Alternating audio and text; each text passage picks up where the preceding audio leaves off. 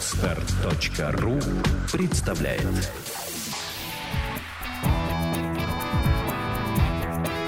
Александра и Андрей Капецки в лучшем психологическом подкасте «Психология, мифы и реальность». Добрый день, дорогие друзья. Здравствуйте. Очередное письмо мы сегодня разбираем, но перед тем, как мы начнем разбирать, пару объявлений. Первое объявление. Скорее всего, мы все-таки перейдем на один раз в неделю вещание, потому что физически не успеваем делать подкасты два раза в неделю. Правда, очень много работы, очень большая загрузка, и не можем мы тратить столько времени, не высыпаться и потом приходить клиентам в усталом виде. Услуга должна оказываться очень эффективно и качественно. Поэтому мы чем-то решили пожертвовать, в данном случае количеством подкастов. Качеством мы постараемся вас не подвести. Второе объявление. Напоминаем, что чувство покоя на Украине больше не представлено. Все, а теперь письмо. Давай, Александра, зачитывай. Последние письма мы разбираем а, те, которые приходят через сообщения во ВКонтакте. Их туда приходит больше всего. Видимо, для вас, дорогие слушатели, это самый удобный способ связи со мной или с Андреем. Ну что ж, а, это на заметку всем остальным, кто собирается нам написать. Итак, пишет нам девушка. Здравствуйте, Александра. Очень люблю слушать ваши подкасты. Спасибо большое. Огромное спасибо, что слушаете. Мы всегда благодарим наших слушателей, любим вас, э, поэтому еще раз большое спасибо. Ими, имеются в виду подкасты, вы помогли мне выйти из многих непростых ситуаций, но не из этой. Мы с молодым человеком 4 года встречаемся. Два последних из них живем вместе. Первые полтора года я была в него безумно влюблена. Все для него делала. В общем, была идеальной девушкой. По словам его и моих друзей.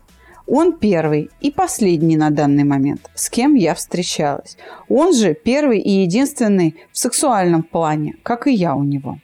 В эти первые полтора года я была предана как никто и думала, что и он такой же. Но потом узнала, что он изменял мне. И в скобочках перечислено оральный секс, любовные переписки и так далее. Я возненавидела его и бросила. Он плакал до истерики, молил прощения, говорил, что все осознал и все в этом духе. А я прощала, уходила, прощала, уходила. Все же потом я еле-еле его простила окончательно. Так как все же очень сильную любовь к нему испытала до измен. Сейчас он не изменяет совсем, любит, всегда винит себя за содеянное.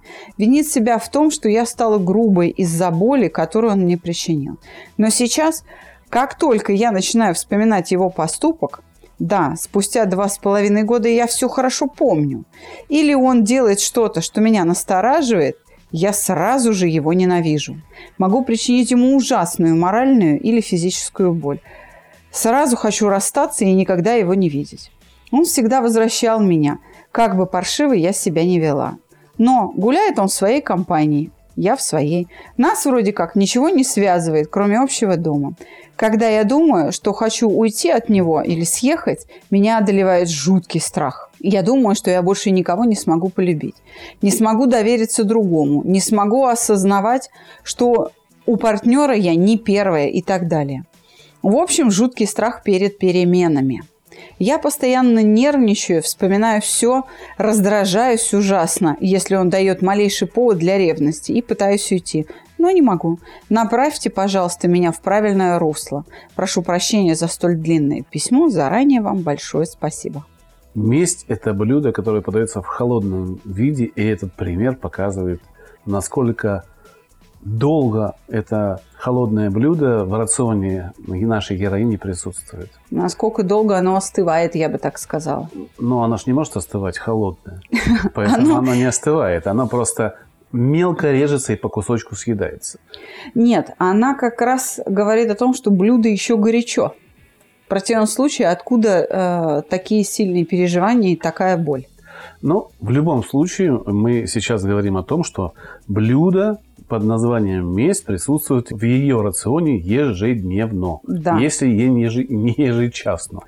Любая мысль о своем молодом человеке приводит к тому, что у нее вот вспыхивает внутри автоматизм, который она не может остановить. И здесь мы как бы молодому человеку ей можем посочувствовать, потому что это действительно без угошения не будет иметь правильные последствия. Что я хочу сказать? Героине стоит задуматься, во-первых, если все-таки она живет с этим молодым человеком, то ритуал прощения был все-таки соблюден. Ну, было это самое прощение. Ритуал. Ритуал. Но внутри прощения нету.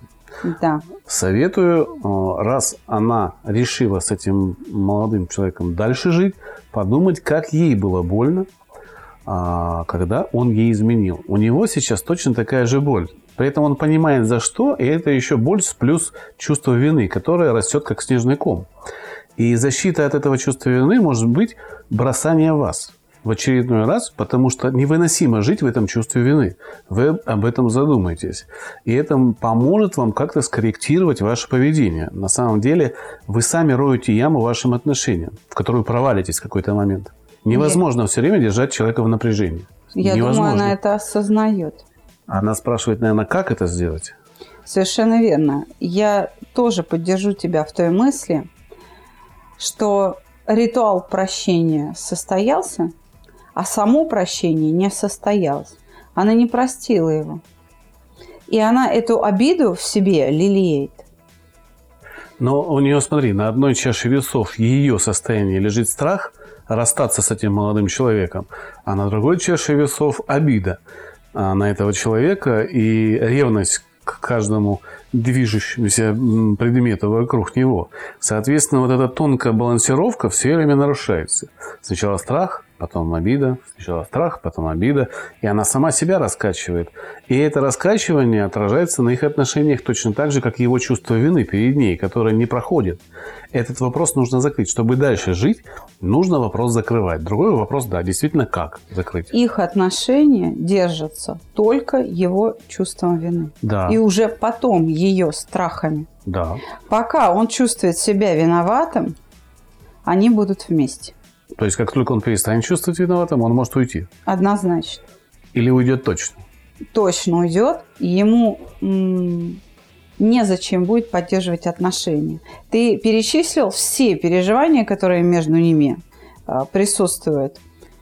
Во всяком случае, в душе девушки, кроме любви.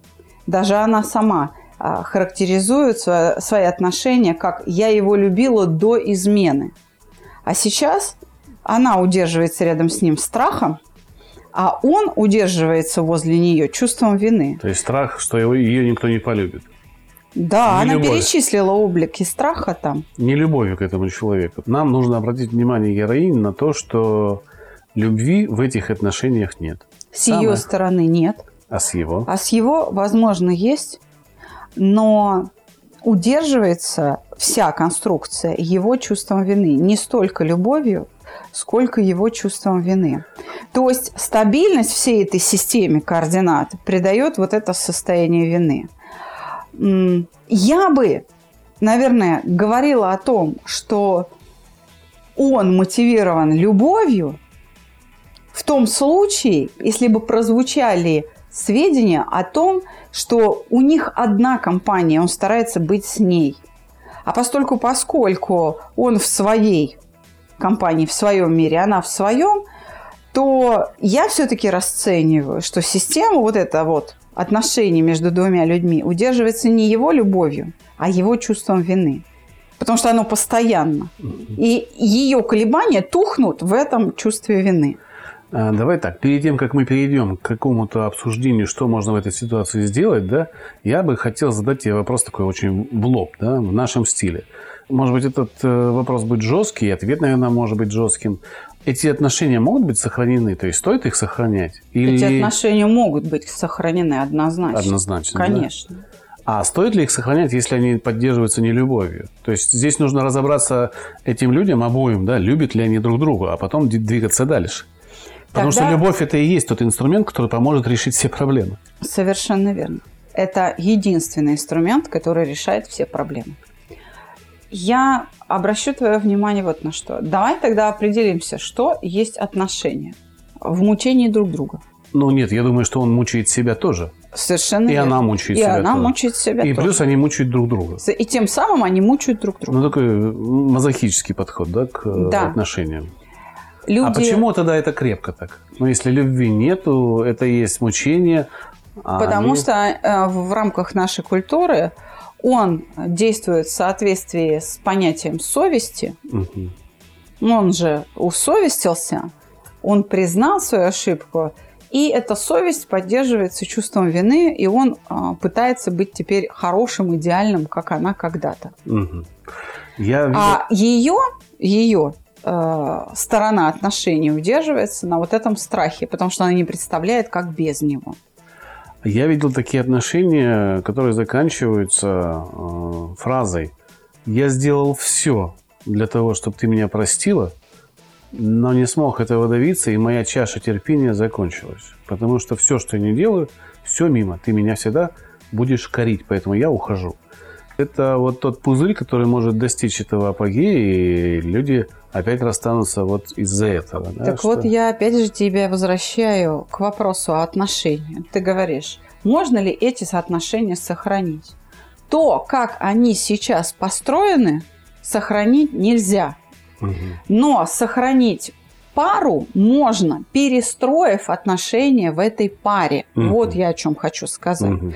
Что они могут остаться вместе, если мы сейчас про это Да, говорим. конечно, да. При том лишь условии, что их отношения между собой изменятся. Мгм. И начнется все с того, что она его простит. По-настоящему. Да, тогда проявится, любит ли он ее после этого.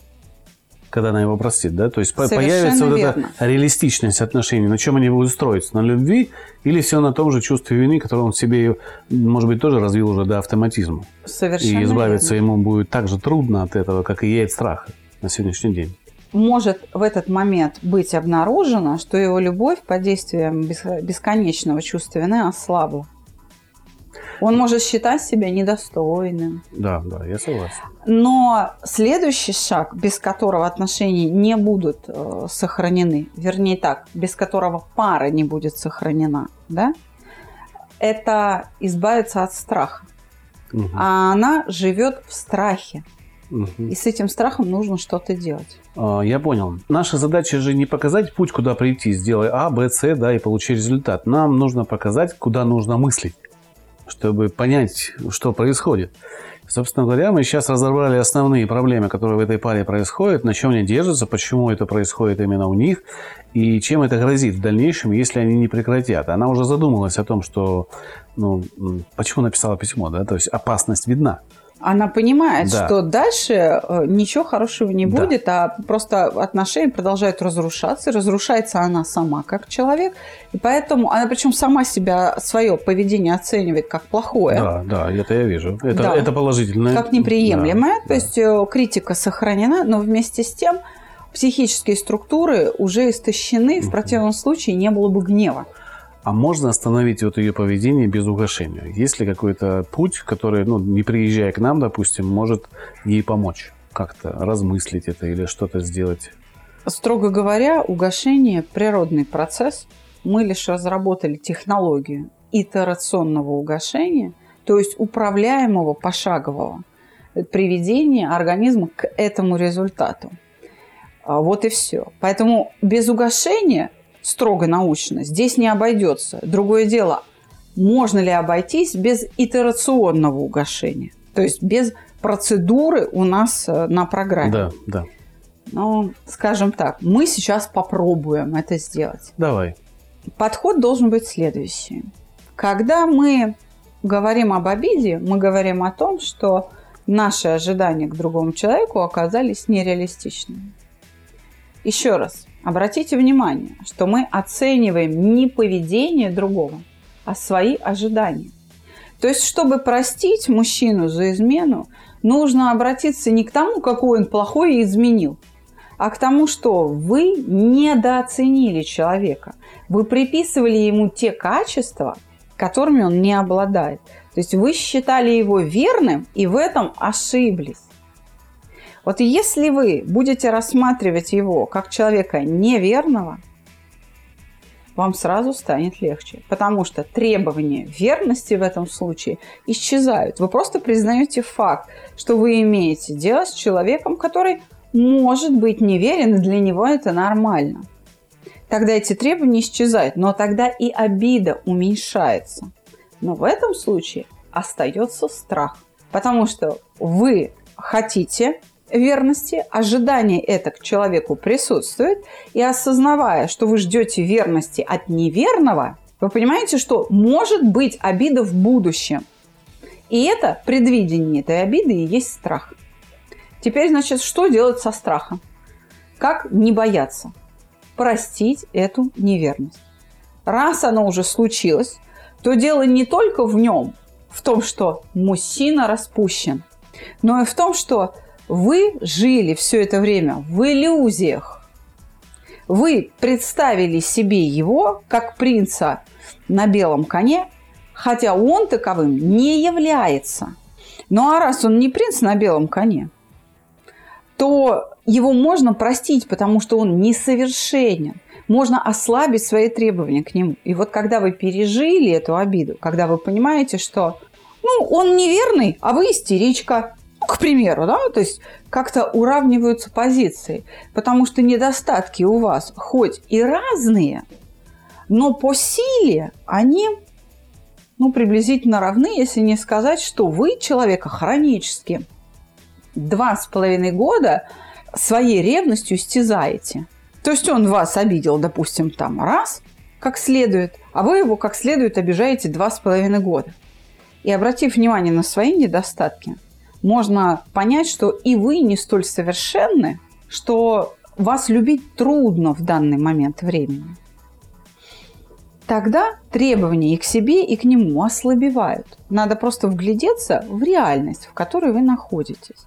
Тогда будет легче. И чтобы не бояться, нужно понимать, что да, действительно, это может случиться, но последствия не так неприятны. За исключением ваших э, переживаний, у вас никто не умер, да? Вас не лишили крова там над головой, вы не потеряли работу, вы не лишились здоровья, не стали инвалидом. Вас не заразили никакой болезнью. И так далее. То есть, ну, не произошло что-то, где бы вы находились в ситуации опасности, по-настоящему опасности для жизни. Он же не нанял киллера, чтобы разобраться с вами за причиненную обиду. Ну да, есть само действие, которое он произвел, это действие вам неприятно. Ну, просто неприятно, и все. А вот если бы это, это происходило у кого-то, вы бы, услышав такую историю, сказали, ох, какой козел, и забыли об этом. При потому этом, что вас это не касается, это да, не ваши мысли. Совершенно верно. При этом нужно найти способ оправдать своего мужчину и найти в нем что-то хорошее для того, чтобы возобновить переживание любви или привязать его к другому положительному качеству, но которое реально существует. И я могу его назвать. И я могу его назвать. Какое? Терпение. Именно. Ангельское терпение у человека. Два с половиной года выносить упреки. Да, не, не каждый мужчина это выдержит, я вам хочу сказать. Это показатель. Но еще раз говорю, любит он вас или не любит, э, будет видно, когда ослабнет чувство вины у него. Тогда можно строить какие-то отношения. Пока у вас ситуация два с половиной года не закончена, она длящаяся. Вы находитесь в этой ситуации прощения и обиды за то, что вам изменили. А ее нужно прекратить. Есть русский народный способ. Поплакать вместе, за столом, проговорив все друг другу претензии, выслушав все прощения. И когда, знаете, когда у вас действительно с души камень падает в этот момент, вам становится легко и у вас находятся силы на прощение. Потому что силы сейчас у вас все скованы одним. Какой же он вот все-таки плохой? Или как, как же мне жить дальше, если вдруг страх и э, обида. И вы не можете ничего туда запустить. В этой ситуации полезно вспомнить, что вы могли бы лишиться человека и другим путем. Да. И он мог неправильно перейти дорогу. Да, да, совершенно. Камень или, э, да, или погибнуть от рук уличных хулиганов. Да, вон, вот я сегодня в новостях прочитал, девушка шла по улице в Ростове, с дерева упала. Все, 21 год нет человека. Совершенно верно. То есть вы все равно должны были бы потом как-то жить с этим. Согласен. Значит, вы бы, более того, вы бы справились с этим, вы бы как-то дальше жили.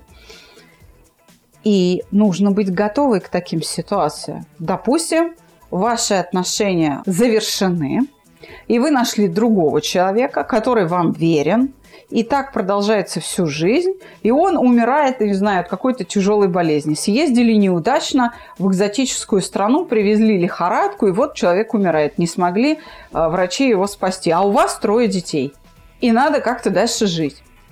Надо быть готовым к тому, что вы можете потерять близкого человека в принципе. В принципе, нужно быть готовой к тому, чтобы жить с новым или жить по-новому одной подобного рода навыки именно для женщины очень важны.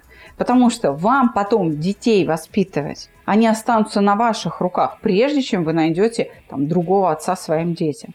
Вам потомство нужно сделать жизнеспособным, на ноги поставить, даже в отсутствие самца. Уж извините, что я так цинично об этом говорю. Это ценнейший навык – уметь жить заново. И хочу слушателей попросить обратить внимание на простую вещь. Эта ситуация ровно зеркальная, как в одну сторону, так и в другую. Э, могла изменить женщина. Мы эту ситуацию взяли за пример, чтобы показать, что происходит. И что, когда вы не прощаете своего партнера, то тем самым вы на другой стороне такой э, делаете снежный ком из чувства вины, которое в конечном итоге вас закатает в, в снег обратно. И вы не сможете из этого выпутаться. Вы, вы обязательно это все у вас разрушится. Нельзя поддерживать свои отношения вот на этих плохих чувствах. На чувстве вины, на чувстве страха, на чувстве обиды. Это путь в никуда. Любые хорошие отношения строятся на прощении в первую очередь, если что-то было плохое. Второе – это на любви, то есть на доверии. Если этого нету, то любые отношения ваши обречены, в принципе, быть садомазохическими. Вы можете для всех, для друзей, для мам, пап быть идеальной парой, а внутри понимать, что вы гниете заживо. В принципе. Я бы только с тобой... И ваши дети будущие, извини, что перебиваю, все это будет смотреть и воспитываться очень плохо. И получать не то воспитание, которое нужно. И вырастут, может быть, эгоистами. Или, может быть, вырастут такими черствыми людьми, которые вообще никакой боли не испытывают, потому что в детстве им приходилось вот это все смотреть, они выработали защиту. И для них эмоции вообще это несуществующая вещь, так как им так проще не чувствовать ничего. Такой живой труп. Вы об этом думаете? Я не соглашусь с тобой только в одном. В ранжировании основ для счастливой семьи. Сначала любовь, а потом прощение. Хорошо. Именно да, способность со... и умение да. любить. Соглашусь. Именно способность и умение любить дает возможность прощать. Вот да. так.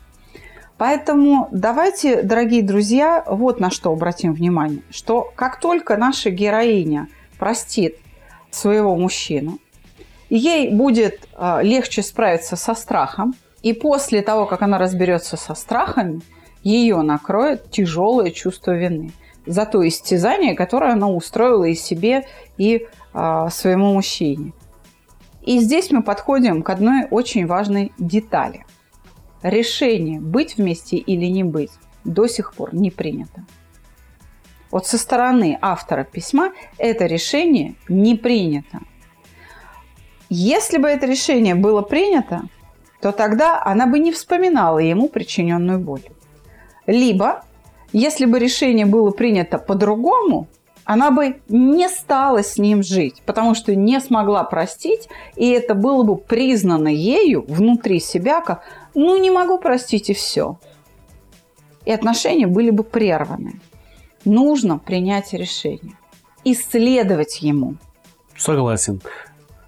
Я думаю, что, в принципе, мы в той полноте, которую могли предоставить, обсудили – Дальше это уже будет какое-то углубление или уход в частности, который, в принципе, здесь не нужен. Единственное, что я хотел тебя спросить, у нас есть какие-то объявления по курсам? Да, конечно. У нас э, идет набор на апрель месяц. Первое, куда я хочу пригласить, это на нашу самую популярную программу – это стандартный курс по саногенному мышлению, 7 уроков, два раза в неделю. Начинается эта группа 3 апреля. Мини-группа расширенного курса, хотя, наверное, мы мини-формат уберем и будем набирать не 5-6 человек на расширенные программы, а полноформатные группы, даже человек по 10, пожалуйста, Расширенный курс по сногенному мышлению, который состоит из 12 уроков, стартует 11 апреля. И чуть-чуть позже можно прибыть на стандартную программу, работающую в интенсивном режиме. Это 16 апреля. Пожалуйста, мы принимаем заявки на все три группы. 3, 11 и 16 апреля.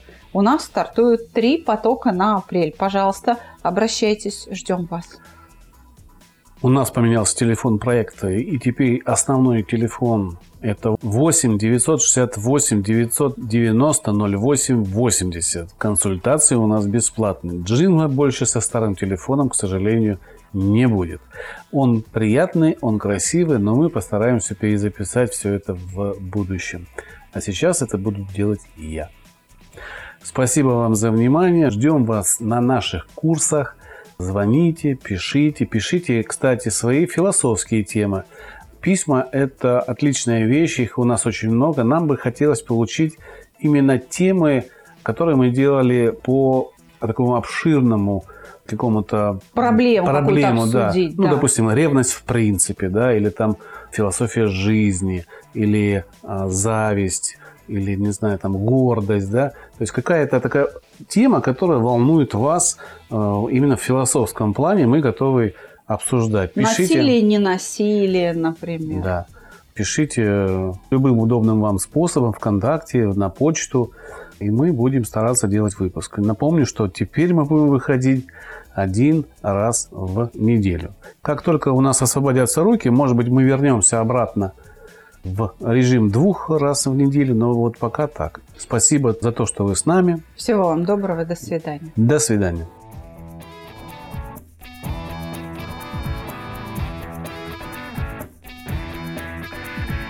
Психология, мифы и реальность. Слушайте каждый понедельник и четверг.